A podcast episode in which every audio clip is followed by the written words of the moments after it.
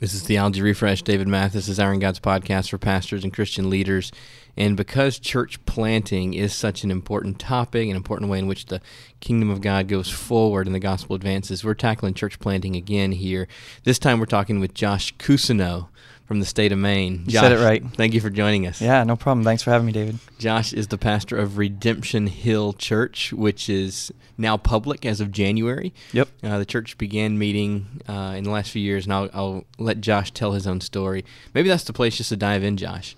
Um, and I personally have a heart for New England in, in a way. I'm, I'm in the Twin Cities and feel God's call there, and yet uh, am excited about the work God is doing in New England, knowing you and some other friends there and we want to just highlight that work, your work in particular, and then the and God's larger movement in New England. And maybe the place to start is uh, how did that calling into church planting begin for you? Yeah, for me it was um, it was really uh, partially Tim Chester's book, um, Total Church, and uh, reading that and just kind of God stirring my heart, and then we uh, I was listening to Tim Chester and Jonathan Dodson do some sessions on church planting and and uh, living on with gospel intentionality, and my heart started stirring, and I you know my started talking to my wife, and she wasn't in the same place, so we kind of this was like four or five years ago, and we kind of I just put on prayer, just started praying about it. God, what are you what are you going to do? When are you going to do it? And just kept working where I was working, and uh, wife came to me a couple years later, and we had been praying together about it and just mm. talking about it, and she's like, you know, I feel like it's time to plant a church, and so we started pursuing that. What is that going to look like? Speaking with the elders in our church, I was an elder at the time, and uh, really just felt God calling us to stay where we were in the same town where we lived, where we had you know had built roots, built relationships, where our kids had friends, because um, that was a big model. That's our model is really a, a community model of really uh, connecting with people in the community and loving them and building a relationship with them. And so in uh, September of 2011, we started meeting in missional communities, and uh, we had two missional communities. It was really just we, we were bringing together some people from different churches, some unchurched people to kind of plant a church who didn't really know Jesus or were disenfranchised with the church. And so we started meeting um, in missional communities and gathering on Sundays, and I would preach, and we really preached a lot about who we are in God, in God like what it, because of what Christ has done for us. Well, who does that make us? Mm. It's because we really wanted people to work out of who they are, because sometimes we do that backwards. So we'll we'll do stuff because it's what we have to do instead of being like I'm a child of God, and because I'm a child of God, I can do this or I can you know, reading the Bible if you're a child of God is getting to know dad versus reading the Bible as someone who just has to read a book to get it off their checklist. So mm. we spent really a year and a half rooting people in who we are, um, how we should function. And then this past January, we launched um, kind of publicly, which wasn't a lot of fanfare. It was literally like our address is on our Facebook page and we put a website up. Um, so that was our public launch, no press release or anything like that.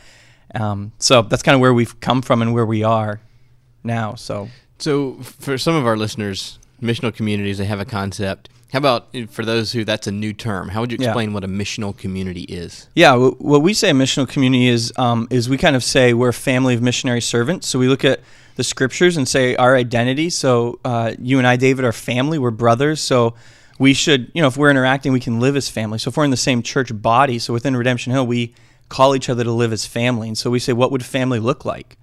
And family isn't you know, a healthy family doesn't just get together on Tuesday afternoon and dad talks to him for an hour and says, okay, now go do what your family does. A healthy family you know, interacts, they have cookouts, they do birthday parties. So we, our missional communities are really, we say, we live as family, we interact as family, we serve each other, serve the community.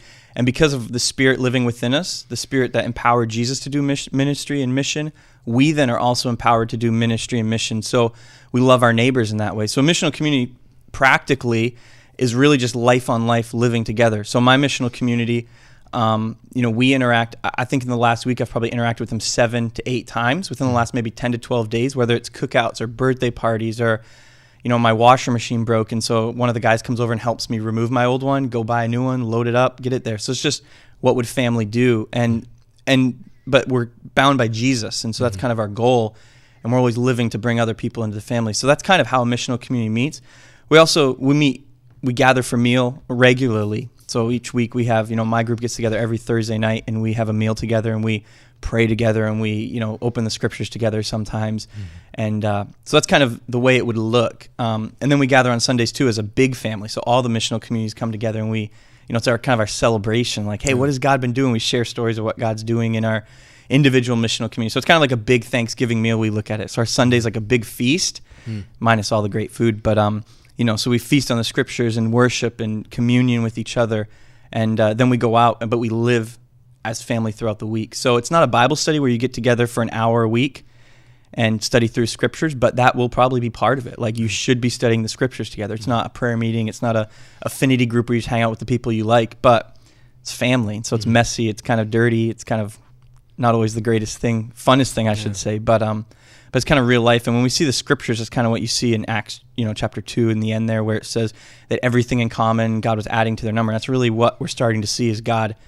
People are attracted to it. People Mm-hmm. are like, I want that love. I want that support that you guys have. So that's kind of what a missional community is for us. Yeah. So, and you said the, the church is made up of, of multiple missional communities. So, uh, how many folks is there? Is there a range of a healthy size for a missional community?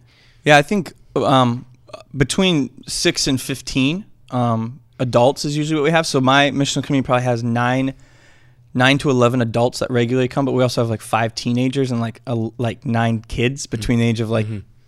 three weeks old and you know eight years old. So, um, but if you only have you know if it's you if it's you and your wife and two other people, that's kind of just a, a meal. But if it's 25 people, most houses can't fit that, and you can't really have constructive conversation and dialogue. So, so we kind of shoot for the seven, you know, the six to 15 range, and know that it will grow and kind of go. But then we multiply it out, so it'd become another group. So we'd take so I'm training up leaders in my group, Mm-hmm. and we're planning on this September. We'll be launching another group out of my group Mm-hmm. um, to go live on mission in another area or wherever they feel God kind of call them to do. So uh, in my group, um, four of the families live within my neighborhood, and uh, that's actually that's something that is awesome. Like not all the groups have that, but ours God's blessed us, and we have four families right in my neighborhood. So we've made a real um, effort to just kind of infiltrate the kids and the people in our neighborhood to love on them, and that's that's our mission. That's what we say. This is where we're at. This is where we're supposed to love people and uh, just serve here. So. Yeah.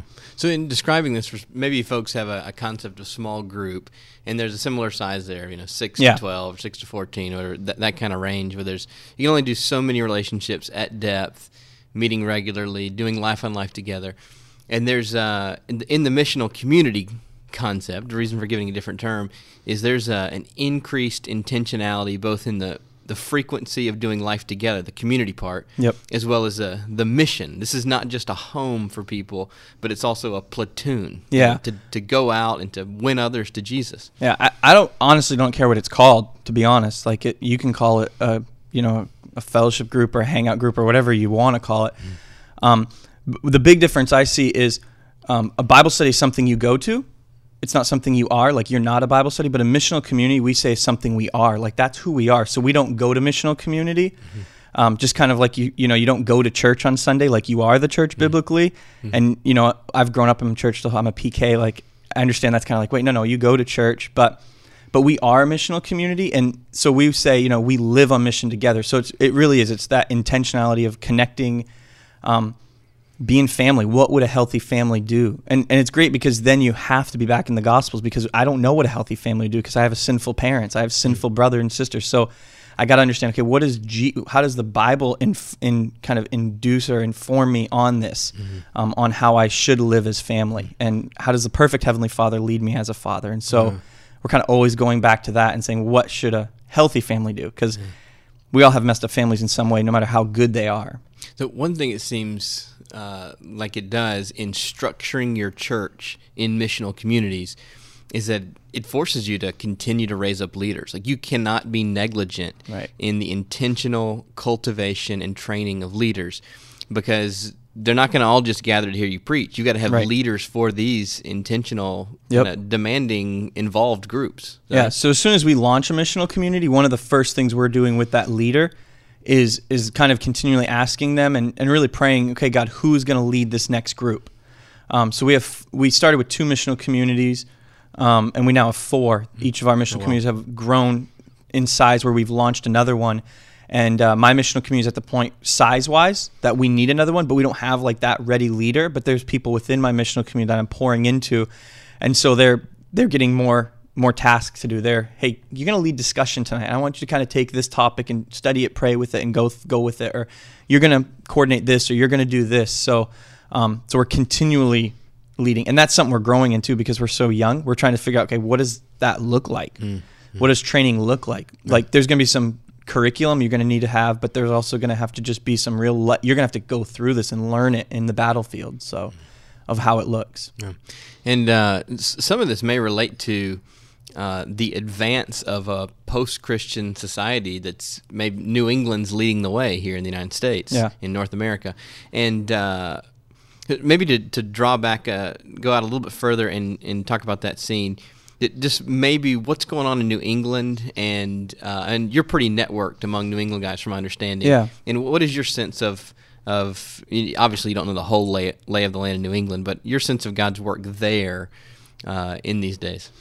Yeah, I'm part of a I'm part of a group called Gospel Alliance New England that I we kind of I helped start a few years back, and really what it, it grew out of is we're seeing God do stuff in New England, but New England's big and there's a lot of area, and, and it is you know post Christian, and people feel like they're all alone pastors. So you have a guy way up in northern Maine, like five hours from my place. Um, who feels like he's the only guy who's doing, you know, ministry that's pointing people to Jesus. He feels like he's the only pastor who actually believes there's Jesus and believes the Bible's like this the breathed out word of God. But then there's a guy in Massachusetts who does doing the same thing and feels all alone. So the network really was let's let's start hearing these stories and pull these guys together. And so what we're seeing in New England is, um, you know, so I'm doing a missional community church, but there's guys who are all over the place. There's Presbyterian churches. There's a lot of guys going. I could think of three or four guys right now who are going into mainline liberal American Baptist churches and kind of bringing Jesus, Reformed theology to them, and starting to see people come to know Jesus who've been in church their whole mm-hmm. life. And and this is a work of God. Like that's not, and it's not just these guys are great. It's God's working in these places. And so, um, I think the the for me the telltale sign that God is working in it is that it's not one movement. It's kind of just His people, His church is doing it. So it's everything from kind of people who we'd say are, are way more charismatic than maybe we would be, to people who are um, you know high church liturgy, and it's everything in between: Presbyterian, non-denominational, church planners, rechurching. Church has been around for 50 years, and the pastor's been been there for 50 years, and all of a sudden he met grace, and he met the gospel, and he met Jesus, and he's like, "This is blowing me away." Um, so it's all over the place. So we could, you know, I could tell stories all day about guys. Um, you know, just been reading, just been corresponding after Easter to hear what people have been doing, what God's been doing in their churches and in Easter, and it's been it's been powerful to hear what's going on. So, so yeah, I think God really is moving. Um, it's kind of like people are people have no clue of church. It's not in their frame of reference. Like um, they don't think church, and so when they're met, met with people who truly love them and serve them, then they hear like that's what church is. Like that's mm-hmm. not what I see on TV, or that's not what I've heard of. That's enticing for them, and that's they want that, and the Spirit's working in the midst of all in the midst of their hearts and really drawing people unto Him. Even on the college campus, hmm. and we have a college, local college, and we did a chapel service there. I do chapel ministry. We did Easter there last year. We had like 250 liberal college kids show up. Hmm. Like that that's not me. That's not anyone. That's the spirit working on that campus. And I don't know what happened. I haven't seen all them afterwards, but you know, that's that's not our job. Our job is to plant the seeds to, you know, do what we're called to do and and Jesus is working there. So it's been it's been awesome the last really 4 or 5 years to see what God's doing hmm. in New England. So let me give you a chance to invite folks. Maybe some of our listeners are in a place where the the roots of where they are have been loosened. Maybe there's already an interest in church planting, maybe not. And they're looking for a location, maybe a, a work that God would call them to, a place where God would put them where there's it's difficult soil, Yeah. but he's already on the move. What would you what would you say to folks who might be interested? Yeah, I, well, part of me would say um, don't come unless you really know God wants you there. Um, I know a lot of people who will get emails from or just whatever, and they want to come because they're like, "Oh, God's moving there. I want to go be part of that." Um, don't come unless you really want to work hard. And um, there's a lot of bivocational guys up there. It's not a cushy church job. You know, you're not going to come in and have full benefits and everything. You're going to have to, you know, I, I think Jared Wilson said you're going to have to farm, like milk cows and and uh, plant a church. So be ready to do that. Um, but God is working. So if God's stirring you, then don't refuse that stirring. Like pray, you know, ask the Spirit, you know, are you leading me there? Um, connect with, you know, Gospel Alliance New England. There's Nets is up there. Um, the Gospel Coalition New England chapter, um, Stephen Umley's at. Um, that's awesome. Like there's tons of things happening network wise where you can connect with guys who can connect you in churches. Even on the Gospel Coalition website, there's job listings and there's often New England jobs that people are looking for. So if God's stirring your heart, like, I don't know, you can give my email address, David, and you can like, I'd, I'd love to talk with you if he's doing that because um, there's plenty of work to be done. We need a lot more churches. We need a lot more people who love Jesus and uh, who are willing to lay down their life and their pride and probably never get a book deal and probably never get famous, but serve in a little town in a little church and lead people to Jesus. Mm, that's good. Would you pray your heart for New England for us as we close? Yeah. Uh, Jesus, um, I- am just grateful that we have a, a story worth telling and a a message worth proclaiming in New England and, and all around the world, Lord. And I, I do pray um, that you would just continue to work in New England in the hearts of the men and women there. Be with the pastors who lead churches for those who are discouraged, those who are frustrated, that you, Holy Spirit, would be a great comforter to them. And God, I pray for those who are listening, Lord, and uh, and they're thinking maybe uh, New England's something that you're stirring in their heart. I pray you'd make that very clear. I pray that you would bring those those men and women, those families, Lord, um, to New England who you have um, planned before the foundation of this world to serve and to lay down their life for your people in New England. I thank you for this time in the ministry desiring God, Lord, and I thank you for um, all that you've done, and may you in all of this just be glorified, and uh, may your name be made famous in New England and beyond. And we pray this in your name. Amen.